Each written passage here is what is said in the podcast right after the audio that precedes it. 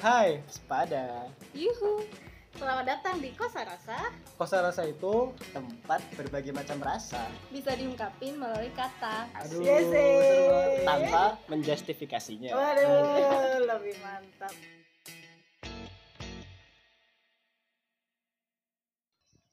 Oke, selamat pagi semuanya. Eh, ini kenapa aku ucapkan selamat pagi karena biar berharap walaupun keadaannya kamu dengerinnya lagi ini lagi siang, sore, malam atau lain sebagainya, semangat pagi tetap terjaga. Asik. Nah, oke, sebelum ini berlanjut men- menjadi semacam training MLM karena semangat pagi terus pada episode kali ini aku mau ngomongin tentang orang baik. Nah, orang baik apa itu orang baik? Ini bergantung opiniku ya. Jadi kalau misalnya, jadi kalau teman-teman tidak setuju ya tidak apa-apa. Nah, itu opinimu, ini opiniku. Jadi kita fan-fan aja ya, oke. Nah, apa itu orang baik? Biar lebih jelas kita berangkat dari definisi menurut KBBI. Definisi kebaikan dulu nih. Kebaikan adalah sifat manusia yang dianggap baik menurut sistem norma dan pandangan umum yang berlaku ya. Itu definisi menurut KBBI.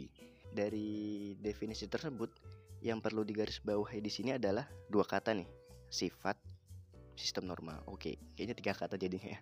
Sifat dan sistem norma. Yang pertama sifat nih.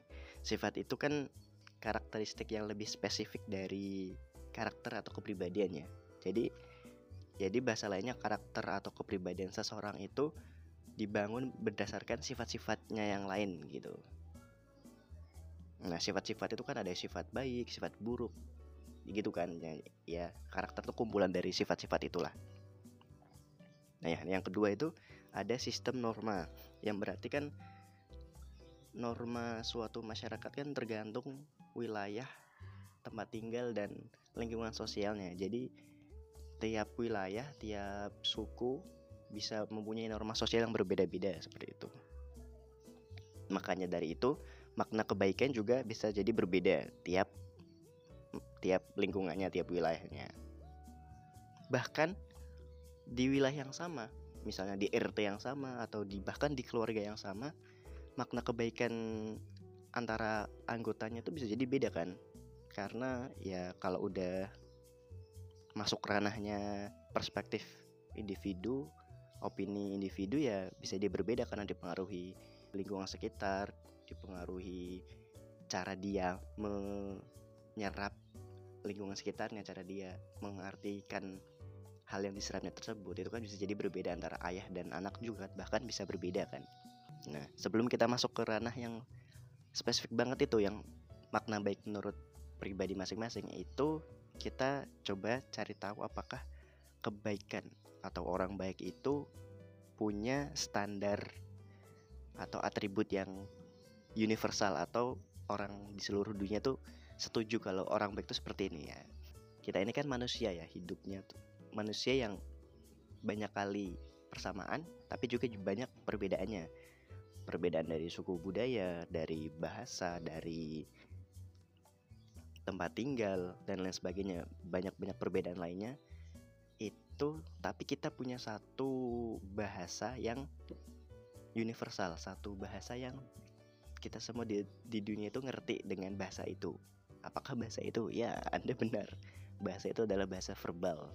Atau lebih spesifiknya kayak bahasa ekspresi lah gitu ya. Kan kita sepakat ya kita tahu semua.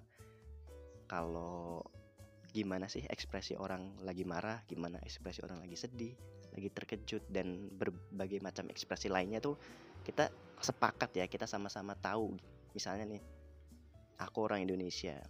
Ketika lihat film yang mainin orang Amerika, yang mainin orang Afrika dan atau orang Eropa, itu kita kalau nonton film kita pasti tahu, oh ini tokohnya lagi sedih nih. Oh, tokohnya lagi marah nih. Itu karena apa? Karena bahasa verbal itu, bahasa ekspresi itu jadi nggak perlu bahasa nonverbal kayak kita ngomong aku lagi marah itu bahasa cukup kita lihat dari mimik wajahnya dari ekspresinya tuh kita tahu kalau itu kalau orang tersebut lagi marah lagi sedih dan sebagainya gitu. Nah jadi kita punya bahasa universal yang sama itu bahasa verbal itu kan. Terus kalau kebaikan makna kebaikan atau orang baik itu apakah juga punya definisi yang universal standar universal? Jawabannya tentu ada ya mesti kita ya walaupun tidak apa namanya standar itu tidak terpampang secara konkret harus orang itu harus gini gini gini tapi kita ada deh kayak standar kita sama-sama setuju dia orang baik ya kan? Nah beberapa ciri-cirinya ya yang sering kita anggap orang baik itu adalah itu beberapanya di antaranya nih ya itu banyak tersenyum. Maksudnya ya dia nggak nggak pelit senyum gitu loh dia murah senyum bu, bukan dikit-dikit senyum dikit-dikit senyum kan itu kan kalau tidak dalam kondisi atau tempat yang tepat itu kan gila ya. Jadi ya murah tersenyum pada kondisi yang tepat gitu. Terus di pikirannya apa dirinya itu selalu positif selalu membawa aura-aura positif buat orang sekitarnya. Terus tidak sombong mau menyapa duluan sering membagikan hal-hal yang baik hal-hal yang bermanfaat membantu sekitar. Terus tidak melakukan hal-hal tindak kejahatan lalu sering atau tidak sungkan untuk memberi bantuan meminta bantuan meminta maaf meminta tolong memberi tolong mengucapkan terima kasih. Dan juga orang baik nih ya kita tuh pasti pasti setuju deh kalau orang baik itu cenderung dia tidak menunjukkan bahwa dia itu baik. Maksudnya orang baik itu tidak ingin secara sengaja menunjukkan bahwa dia baik gitu. Kalau orang baik itu dengan terang-terangan ingin dilihat baik itu kayak pasti ada kepentingan kan dibalik sifat baiknya itu dan juga nih orang baik itu tidak sungkan untuk meminta maaf kalau dia melakukan kesalahan. Karena kita itu manusia ya, tidak ada yang sempurna, perfect. Eh, pasti orang baik juga pasti melakukan kesalahan kan. Nah, dan dia itu pasti akan berani untuk mengakuinya dan meminta maaf tanpa perlu memberikan alasan, tanpa perlu ngeles misalnya. Kan sering nggak sih kita tuh kita misalnya lagi kita kita terlibat dalam suatu konflik atau kita melihat konflik orang lain. Nah itu ada satu pihak yang minta maaf tapi minta maafnya kayak nggak tulus. Kok nggak tulus gimana? Kayak misalnya bahasanya gini ya udah aku minta maaf ya tapi aku tuh nggak berasal gitu. Nah kalau misalnya dia minta maaf tapi masih ada tapinya dia ngasih alasan itu kayak dia belum mengakui kesalahannya ya gak sih cuman ya udah. Tujuannya cuman ya udah nggak usah berantem lagi deh. Cuman gitu tapi dia nggak belum mengakui kesalahannya gitu. Nah itu kan apa ya segelintir ciri-ciri orang ciri-ciri yang kita katakan dipunyai orang baik gitu ya. Ciri-ciri umum lah. Nah tadi kan sudah membahas tentang orang baik secara universal ya secara ya kebanyakan orang umumnya. Nah kalau definisi orang baik menurut individu perspektif individu ya. Kita pasti sepakat ya orang punya definisinya sendiri-sendiri perspektifnya sendiri-sendiri tentang orang baik tuh kayak gimana sih menurut dia. Dari opini ku nih sebenarnya tuh kita punya definisi yang sama ya tentang makna orang baik tuh kayak gimana. Oh orang kita tuh bisa sepakat deh oh dia orang baik dia orang baik dia orang kurang baik misalnya gitu kan tapi yang membedakan tiap orangnya itu bukan definisi orang baik kayak gimana tapi tapi yang membedakan itu nilai apa yang paling dipegang sama orang tersebut. Misalnya nih antara si A dan si B. Si A itu dia memegang nilai nilai yang paling dia pegang adalah kekayaan harta. Sedangkan si B itu ya, nilai yang dia pegang adalah pertemanan atau afeksi gitu. Nah ketika ada orang yang memberikan sesuatu yang apa sesuatu yang bernilai materi ke si A itu si A pasti nganggapnya itu dia orang baik. Wah dia ngasih hal yang paling aku butuhkan nih hal yang nilai yang paling aku agung-agungkan yaitu materi. Nah sedangkan si B itu bukan materi yang dia junjung bukan mat bukan materi yang jadi nilai tertingginya yang dia anut tapi lebih ke sesuatu yang lebih dalam seperti kesetiaan, pertemanan, bagaimana hubungan yang lebih dalam gitu. Nah ketika ada orang yang bisa memberi dia itu bisa memberi dia kesetiaan bisa memberi dia hubungan itu dia pasti nganggapnya dia orang baik. Orang itu yang memberi dia kesetiaan tuh pasti orang baik. Jadi sebenarnya tiap orang itu tidak berbeda definisi kebaikannya. Cuman apa yang ditonjolkan yang menjadi yang dilebihkan nilai yang dilebihkan tiap orang tuh jadi berbeda berbeda-beda gitu. Paham gak ya? Semoga penjelasanku bisa dicerna walaupun belepotan. Nah karena nilai-nilai tiap orang itu bisa berbeda-beda yang dijunjung ya ada yang lebih mengutamakan materi harta tahta wanita. At- ada yang lebih menjunjung nilai kesetiaan pertemanan hubungan keluarga hubungan darah dan lain sebagainya. Ada yang menjunjung nilai-nilai keagamaannya keyakinannya dan lain sebagainya. Itu tiap orang kan bisa beda-beda ya. Karena tiap orang bisa beda-beda standarnya juga beda-beda pasti adalah suatu pekerjaan yang mustahil suatu tugas yang impossible. Kalau kita ingin menyenangkan atau ingin semua orang menganggap kita baik gitu. Suatu pekerjaan yang mustahil ya. Oleh karena itu kita nggak perlu jadi orang baik di mata semua orang ya. Kita nggak perlu perlu jadi orang baik di mata semua orang tapi kita perlu jadi baik buat semua orang paham nggak maksudnya?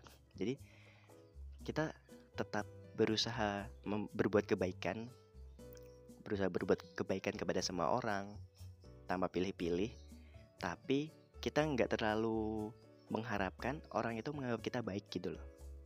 Jadi beda ya. Karena kalau kita berbuat kebaikan ke semua orang kan itu masih dalam kontrol kita ya. Masih perbuatan kita yang bisa kita kontrol sedangkan kalau kita ingin orang semua orang menganggap kita orang baik itu kan sudah di, di luar kontrol kita. Itu kan perspektif mereka masing-masing. Jadi nggak bisa kita kontrol. Jadi berbuat baiklah dengan hal-hal yang bisa kita kontrol bisa kita lakukan itu sekecil apa pun itu. Satu lagi nih sebelum aku mengakhiri episode ini salah satu kalimat atau prinsip hidup yang aku percaya adalah nggak ada di dunia ini yang hitam putih. Jadi Zetsu Naruto yang hitam putih itu nggak ada tuh di dunia nyata. Tidak ada tentunya. Mak I mean nggak ada di dunia ini yang 100% jahat 100% baik itu nggak ada. Kalau menurut aku yang aku pegang ya.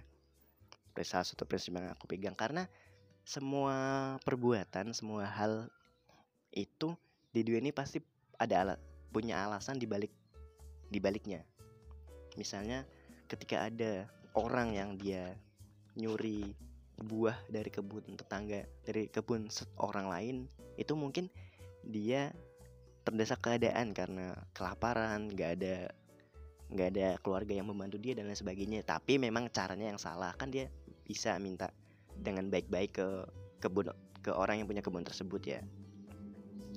Dan juga orang baik. Nah perbuatan baik itu tidak 100% baik. Maksudnya orang berbuat kebaikan dengan tujuan tertentu. Misalnya misalnya nih yang paling umum. Itu kalau tahun-tahun politik banyak tuh kan yang bagi-bagi sembako bagi-bagi uang. Itu kan perbuatan baik ya. Tapi kan kita tahu lah ada maksud terselubung di dalamnya gitu kan. Tidak tulus. Jadi karena tidak ada yang 100% baik 100% buruk ya kita nggak usah gampang ngejudge orang lain lah. Dan juga nih terakhir ya terakhir banget terakhir. Salah satu pesan dari Panji Pragiwaksono yang aku kayak oh iya bener ya. Itu adalah kalau kita benar dan orang lain salah itu bukan berarti kita berhak 100% untuk menghakimi orang tersebut gitu. Misalnya ada pencuri nyolong nih pencuri mencuri ya pencuri yang mencuri ya. Pencuri ngambil barang dari rumah warga terus kita kejar kita tangkap kita pukulin rame-rame itu kan bukan cara yang tepat gitu ya. Nah mungkin itu aja. Mari melakukan kebaikan dari hal terkecil karena kita butuh lebih banyak orang baik yang melakukan kebaikan dan berani melakukannya. Seperti itu. Bye bye